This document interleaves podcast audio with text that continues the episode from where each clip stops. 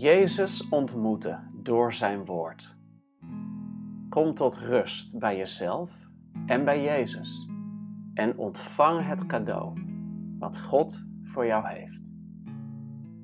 Dit is een geleid meditatief traject om te bidden met de Bijbel.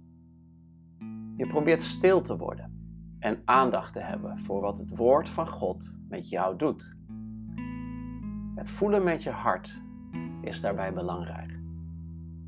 Het is een innerlijke reis waarbij je gebruik maakt van al je zintuigen. Aan de voeten van Jezus in gebed zijn.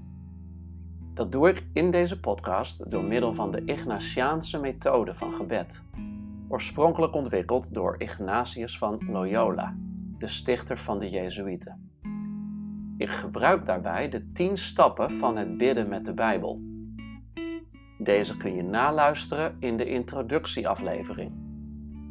Je kan ze ook lezen in de beschrijving van deze aflevering. Zoek een rustige plek op met een Bijbel en een notitieblok. Adem diep in en adem uit. Hier ben je, aan de voeten van Jezus. We gaan beginnen.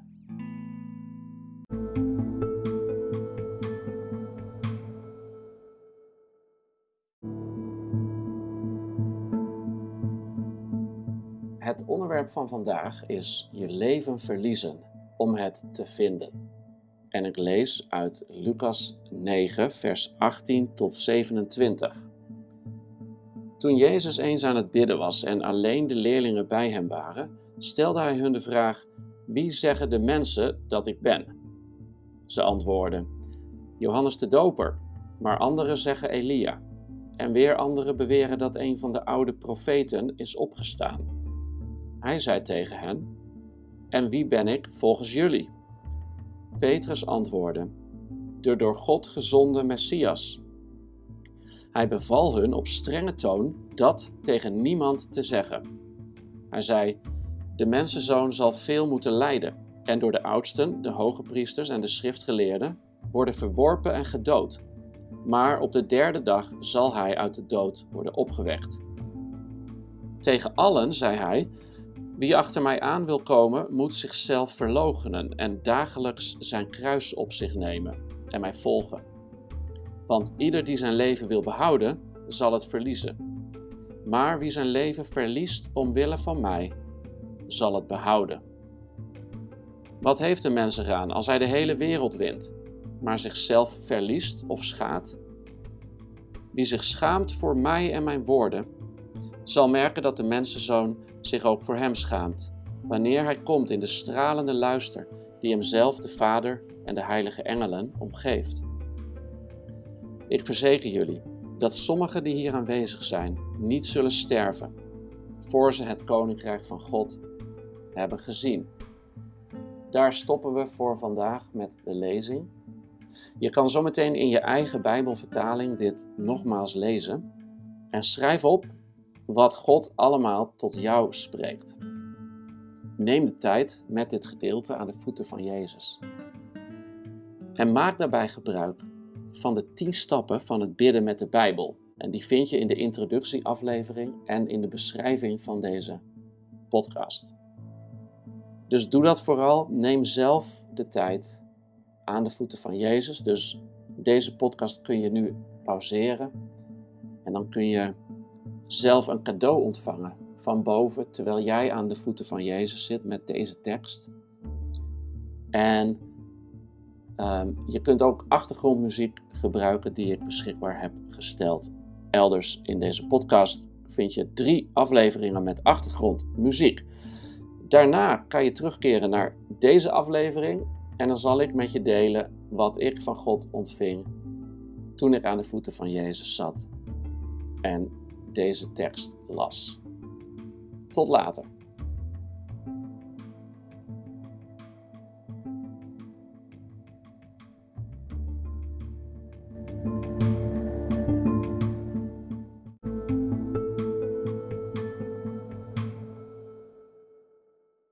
Ik hoop dat je een mooie tijd hebt gehad met de 10 stappen van het Ignatiaanse gebed. met deze Bijbeltekst en dat je een persoonlijk cadeau hebt ontvangen. En dat je ervaarde dat Jezus bij je was. Graag deel ik met je wat ik ontving terwijl we van boven naar beneden door deze tekst en gebeurtenis heen gaan. Het interessante is dat, ehm, dat Jezus aan het bidden is en hij vervolgens een, een vraag stelt. Dat, dat viel me meteen al op toen ik dit las. vers 18. Toen Jezus eens aan het bidden was en alleen de leerlingen bij hem waren, stelde hij hun de vraag. Dat viel mij op, want uh, bidden is toch vaak zo'n privé moment. dat je, jij bent aan het bidden. Natuurlijk, soms ben je samen met anderen aan het bidden. Uh, maar, maar hier staat niet toen Jezus met de leerlingen aan het bidden was. Hier staat toen Jezus aan het bidden was. Uh, het lijkt alsof de leerlingen een soort toeschouwer zijn of er ook bij zijn. En er staat niet dat ze samen aan het bidden waren. Uh, en wat ik bijzonder vind, is dat Jezus dus aan het bidden is en vervolgens ook de tijd neemt voor zijn leerlingen. Dus het is niet zo dat hij denkt, nou, hè, ik ben nu aan het bidden, uh, waarom zijn deze leerlingen bij mij? Nee, hij includeert ze. En is het niet mooi dat als wij wat langer met, met Jezus wandelen, dat wij mensen mogen includeren in ons gebedsleven? En in feite doe ik dat nu ook met deze podcast. En jij kunt ook kijken, hoe kan jij dat doen? Hoe kun jij mensen includeren in jouw gebedsleven? Verder uh, is het zo dat hij, hij, hij includeert ze niet alleen, maar hij stelt hun vervolgens een vraag. Dus hij betrekt ze. Uh, en hij is ook nieuwsgierig naar wat uh, de, de leerlingen weten. Dus hij wil van hun leren. Dat vind ik zo bijzonder toen ik dit las. Hij, hij was aan het bidden en vervolgens begint hij hun vragen te stellen. Bidden is vragen stellen aan God. En het is nog zoveel meer natuurlijk, maar het is ook vragen stellen aan God. Maar Jezus stelt hier ook vragen aan degene die zijn leerlingen zijn. Jij kunt vragen stellen aan jouw leerlingen. En wat zegt hij? Wat vraagt hij? Hij zegt: Jongens, wie zeggen de mensen dat ik ben? Hij denkt, de leerlingen hebben vast goede contacten met de mensen. Ze weten wat er speelt, wat er in het publieke debat wordt gezegd, wat er op radio en tv over mij wordt gezegd. Misschien kijkt Jezus geen tv of uh, leest hij geen kranten. Dat deed sowieso niemand in die tijd. Maar even als beeldspraak, Jezus legt zijn oor via de leerlingen te luisteren bij, uh, bij het publiek. En vraagt aan hun, jongens, wat zegt het publiek over mij? En ze antwoorden, nou, de mensen denken dat u Johannes de Doper bent, of Elia, of een van de profeten die is opgestaan. En dan vraagt hij aan hun, dan gaat hij dieper. Want hij wil weten, nu, nu hij een tijd bij hun is, wie zij zeggen dat hij is. Dat is voor Jezus blijkbaar heel belangrijk. En ik kan me zo voorstellen dat het misschien ook wel met zijn gebed te maken heeft. Hij heeft net tot de Vader gebeden. Hij weet wie die is. En Misschien heeft hij wel in gebed met de vader iets ontvangen over, hey, het is belangrijk dat ik ook weet of mijn leerlingen weten wie ik ben. God weet wie ik ben, mijn vader weet wie ik ben, ik weet wie ik ben, zegt Jezus. Maar deze leerlingen die al een tijd met mij optrekken, wie zeggen zij eigenlijk dat ik ben? Want dat is wel heel erg belangrijk. Op, uh, op, afhankelijk van wie zij zeggen dat ik ben, kan ik meer of minder met hun met hun delen? Kan ik meer of minder aan hun toevertrouwen? En dan antwoordt Petrus en hij antwoordt direct: U bent de door God gezonde Messias. En ik kan me zo voorstellen dat Jezus opgelucht is wanneer hij dit, wanneer hij dit hoort. De door God gezonde Messias. En uh, elders in de evangelie lezen we ook dat Jezus daarop reageert. Uh, gezegend ben je, Simon, zoon van Jona. Dit is jou niet door mensen geopenbaard, maar door mijn Vader die in de hemel is. Dat staat niet in dit gedeelte, maar we weten dat, dat Jezus ja, uh, blij is met het antwoord. Mijn leerlingen pakken het, mijn leerlingen weten het. Zij weten wie ik ben. Zij weten dat ik Gods zoon ben. Zij weten dat ik gezonden ben van God en dat ik de Messias ben. De gezalfde, de lang verwachte Messias, waar het hele Joodse volk al eeuwenlang op aan het wachten was. Op de Messias. En dan komen we bij vers 21. Hij beval hun op strenge toon dat tegen niemand te zeggen. Nou, dat, dat viel mij heel erg op. Ik bedoel, nou weten de leerlingen eindelijk wie Jezus is. Nou is eindelijk de lang verwachte Messias is er. Dan zou ik denken, jongens, nu moet de hele wereld het weten. Maar wat doet Jezus? Hij beval hun op strenge toon. Met andere woorden, dit was echt wel heel belangrijk. Hij vroeg het niet aan hun. Hij zei het niet eens tegen hun. Hij beval hun. En hij beval het niet eens normaal. Hij beval het ook nog eens op strenge toon. Als, als, alsof hij opeens vrij militaristisch wordt. Hij beveelt hun. Heel streng. Niemand mag dit weten. Nou, dan schrijf ik natuurlijk op in mijn aantekeningen. Waarom mag niemand dit weten? En daar ging ik eens over nadenken en dat ging ik op me laten inwerken. Waarom? En ik heb hier opgeschreven: niemand mocht het weten omdat de mensen, dus het volk in het algemeen, die waren op zoek naar een Messias die hen politiek kon verlossen. Maar Jezus had een heel andere missie.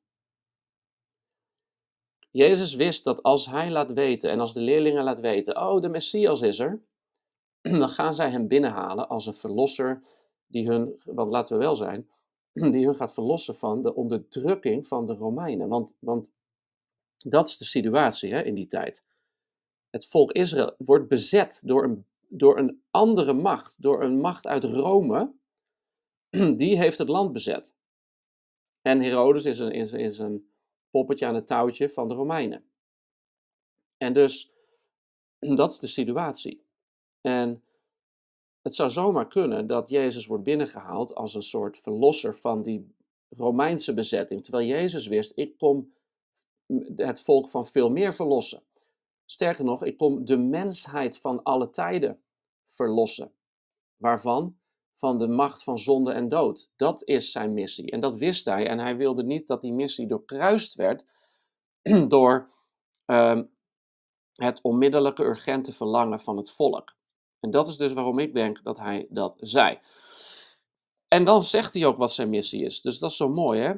Dit staat er niet voor niks natuurlijk. Vers 22. Hij zei: De mensenzoon zal veel moeten lijden en worden gedood. Maar op de derde dag zal hij uit de dood worden opgewekt. Hier zien we dat Jezus weet wat zijn missie is. Jezus is geboren om te sterven. Alle mensen worden geboren om te leven de missie van Jezus, waar hij was geboren om te sterven.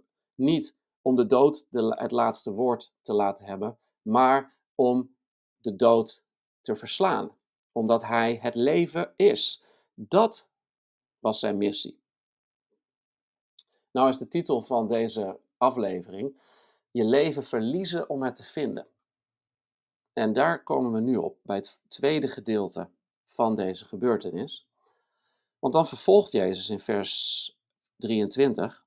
Jezus zei: Wie achter mij aan wil komen, moet zichzelf verloochenen en dagelijks zijn kruis op zich nemen en mij volgen. Dat vond ik trouwens heel interessant, dat hij nu opeens over een kruis spreekt. Wij lezen dit in hindsight, hè, achteraf, als, oh ja, natuurlijk gaat het over een kruis, kruis opnemen. Wij, wij identificeren Jezus met het kruis, maar toen was het nog helemaal niet bekend wat er zou gebeuren. Dus mijn vraag hier, ik heb hier een vraag opgeschreven. Wist Jezus ook hoe hij zou sterven? Wist hij ook dat het dus een kruis zou zijn? Of is dit een ander soort kruis wat hier bedoeld wordt? Dat wil ik verder onderzoeken. Daar heb ik nog geen antwoord op. Maar in ieder geval, het gaat hier over zichzelf verlogenen. En dan, want ieder die zijn leven wil behouden, zal het verliezen. Maar wie zijn leven verliest, omwille van mij zal het behouden. Dus blijkbaar mogen wij Jezus volgen in de missie om te sterven, zodat we mogen leven. Blijkbaar, de missie van Jezus was om zijn leven te verliezen, zodat hij uit de dood kon opstaan. Blijkbaar mogen wij Jezus volgen in zijn missie. Wij ook mogen ons leven verliezen. Niet niet zodat wij de hele mensheid redden van zonde en dood, maar omdat ons leven in Jezus pas gevonden wordt wanneer we ons oude leven verliezen. En dat lezen we ook elders in de Bijbel. Wat is dat dan? Hè? Ons oude leven. Dat lezen we in uh, de brief aan de Romeinen, de brief aan de Efeziërs. Dat is het zondige leven. Het vleeselijke leven. Het eigen gereide leven waar we alleen maar denken aan onszelf. We moeten onszelf verlogenen. Vers 23. Moet zichzelf. En het zelf is dus het ego. Het is niet dat jij jouw emoties moet verlogenen, of dat jij jou, uh, hoe God jou gemaakt heeft, moet verlogenen, maar het zondige ik. En elk van ons is geïnfecteerd door het bloed van Adam. Het bloed van Adam, die, uh, dat, daar, dat leeft in ons wanneer wij geboren worden. En dat is bloed wat geïnfecteerd is door de zonde. En dat eigen gereide ik, waar we aan onszelf als eerste denken en dan pas aan de ander, en dan pas aan God, dat moeten we verloochenen, want dat, dat, is, dat staat in de weg van het echte leven. Want ieder die zijn leven wil behouden, zal het verliezen. Waarom? Want wat heeft de mens eraan als hij de hele wereld wint, maar zichzelf schaadt? Blijkbaar kun je jezelf schaden door te kiezen voor jezelf. Met, voor je ego bedoel ik dus. Als je kiest voor jouw ego, dan schaad je jezelf, zegt Jezus. En dan eindigt hij met een, uh, een zin over schaamte. Wie zich schaamt voor mij, zegt hij, zal merken dat ik mijzelf schaam voor hem wanneer ik terugkom. Wow, dat raakte me. Dat raakte me. Want is het, zijn er momenten in mijn leven dat ik mij schaam voor Jezus? Dat ik niet durf uit te komen voor Jezus? Zijn er momenten in jouw leven dat jij je schaamt voor Hem en voor Zijn woorden? Want je schaadt jezelf als je je schaamt voor Jezus. En wanneer ik me schaam voor Jezus, omdat ik het belangrijker vind wat iemand anders op dat moment van mij vindt, of, omdat, om, of uit lijfsbehoud. Ik moet denken aan de vervolgde christenen, die in landen leven waar je je leven niet zeker bent als je een Bijbel bezit, laat staan samenkomt als, als christenen. En wanneer aan je wordt gevraagd, kies voor Jezus of voor je leven, wat doen we dan? Verlogen Jezus, anders dan doden we je. Wat doen we dan? Jezus zegt, je schaadt jezelf als je je schaamt voor Jezus. Als jij je leven wil behouden, zal je het uiteindelijk verliezen. Zijn wij bereid ons leven ook letterlijk te verliezen voor Jezus? Wij mogen Jezus volgen in deze missie. Je leven verliezen om het te vinden. Om wat te vinden? Om het leven met hoofdletter L te vinden. Om Jezus te vinden. Om eeuwig leven te vinden.